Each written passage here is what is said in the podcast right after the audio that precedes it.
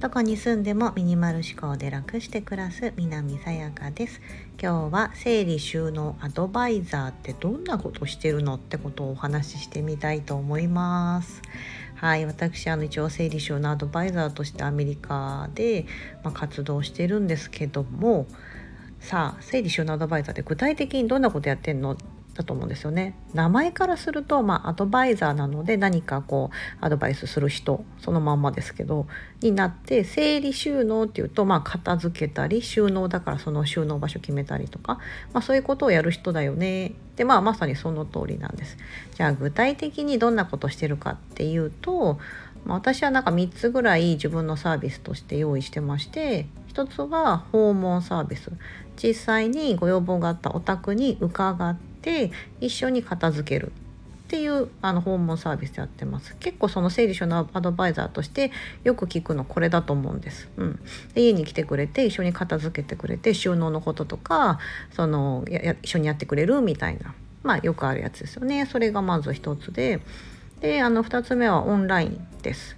ね、やっぱり世界は広いですし私今アメリカに住んでてもし日本からご要望あった時行けないのでオンラインで、えーと、その個別にご相談を受けるってこともやってます。まあ、その時には実際に手は加えることができないので写真とかを送ってもらってその状況に対してお客さんの悩みを聞いてじゃあこうこうこうこうこうしましょうこの場所にはこういうふうにした方がいいとか多分これはもうここに必要ないと思いますよとかこの中で多分もっと捨てれるものがあるかもしれませんねとか言ってその何かこう不要なものを取り除いてじゃあその代わりにこうしましょうとか、うん、なんかそこにあのまあそぐわないものが置いてあった場合はじゃあそれはキッチンに移動しましょうかとか用途に合わせた場所に移動させてもしてもらうとか、うん、なんかそういった風にアドバイスをしてます。まあそういったオンラインのものもあって3つ目はあのそういった、まあ、知識があるのでそういった基礎講座みたいなのをあのこちらもオンラインでやってたりします。はい。私は今そんな感じですけど整理収納アドバイザーって言ってもいろんな働き方があって整理収納アドバイザーを目指す人を、えーと、サポートする整理収納アドバイザーとか。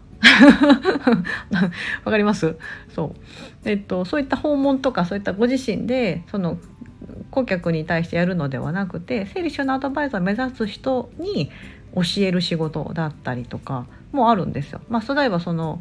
えーと、ハウスキーキーピング協会っていうのが資格発行してますけどその資格を取るためにやっぱその講座があったりしますよね。だからそこで教える講師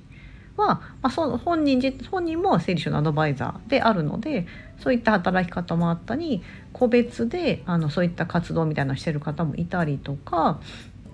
うんと、例えば、まあ、結構整理収納アドバイザーのフリーランスでやってる方が多いので、えーと、そういったフリーランスの人をサポートする仕事をやってたりあとはどんなのがあるかな、まあ、オンラインでやりやり方もいろいろありますよね。例えばオンラインサロンを開いてやってる方も最近だちらほら聞いたりします。うん、なんか要はそのコミュニティとして、えーと、そう対1対1だとですね、うん、あのそのアドバイザーとそのお客さんしかいないですけど同じようにその片付けに対して悩みを持ってる人たちが集まって一緒にこう同じような悩みがあればいろんな症例が出てくるのであうちもこれだからこういうふうにできるんだとか参考になる部分があると思うのでそういったコミュニティを運営してる整理収納アドバイザーの方がいたりとか、うん、まあそんな感じかな。まだ他にもあるとは思うんですけど私がまあ知ってたりあの知り合いの人がやってたりってことは大体こんな感じですね。訪問実際に行くあとオンラインで相談に乗るとか講座を開くまたは講師をしているそのアドバイザーのさらにアドバイザーであるとか。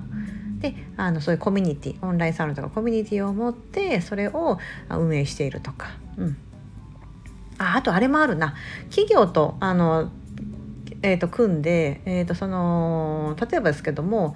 えーといろんなその暮らし系の企業ってあるじゃないですか。あの例えばトイレだったら TOTO とかお家だったら積水ハウスとかリクシルとかなんだ一条工務店とかなんかいろんなありますよね。あの私はあんまし分かんないんですけどそのそういったところの園にこう委託みたいな感じでアドバイザーやってますとかいう方もいたりしますね。結構働き方こうやって考えると結構多用途にありますよね。うん。そうあとは何だろう多分もう中にはいらっしゃるかもしれないけどだ大きなすごい有名な方とかだと大きな企業の専属のアドバイザーとしてその企業もやっぱりこの整理整頓しておかないとすごくこう煩雑になって業務が業務、うん、業績が落ちてしまうとかそういった結果って数字に現れるのでそういったとこをサポートしてる方とかもいらっしゃるような感じです。うんはいそんな感じでなんかちょっとイメージつかんでいただけたかなと思うんですけど整理収納アドバイザーの仕事って、まあ、そういうふうに多岐にわたって自分で自分の可能性開け開けられるみたいなとこが結構あのフリーランスとかのいいとこだなと思います。ああとあれもありますね会社に所属、えーと、そういったその整理収納アドバイザーを派遣する会社とかがあって会社として受けてでそこに所属してる整理収納アドバイザーが実際にお宅に行くとか。そういうのはもうなんか日本でああるんじゃないかな。アメリカでもあるのかな。あんまりアメリカのやつね調べてないのでわかんないんですけどこっちだとオーガナイズドって言うんですけど整理みたいなところで。うん。そういったこうプロの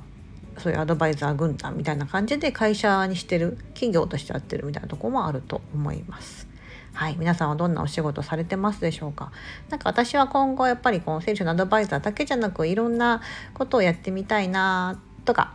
思ってます。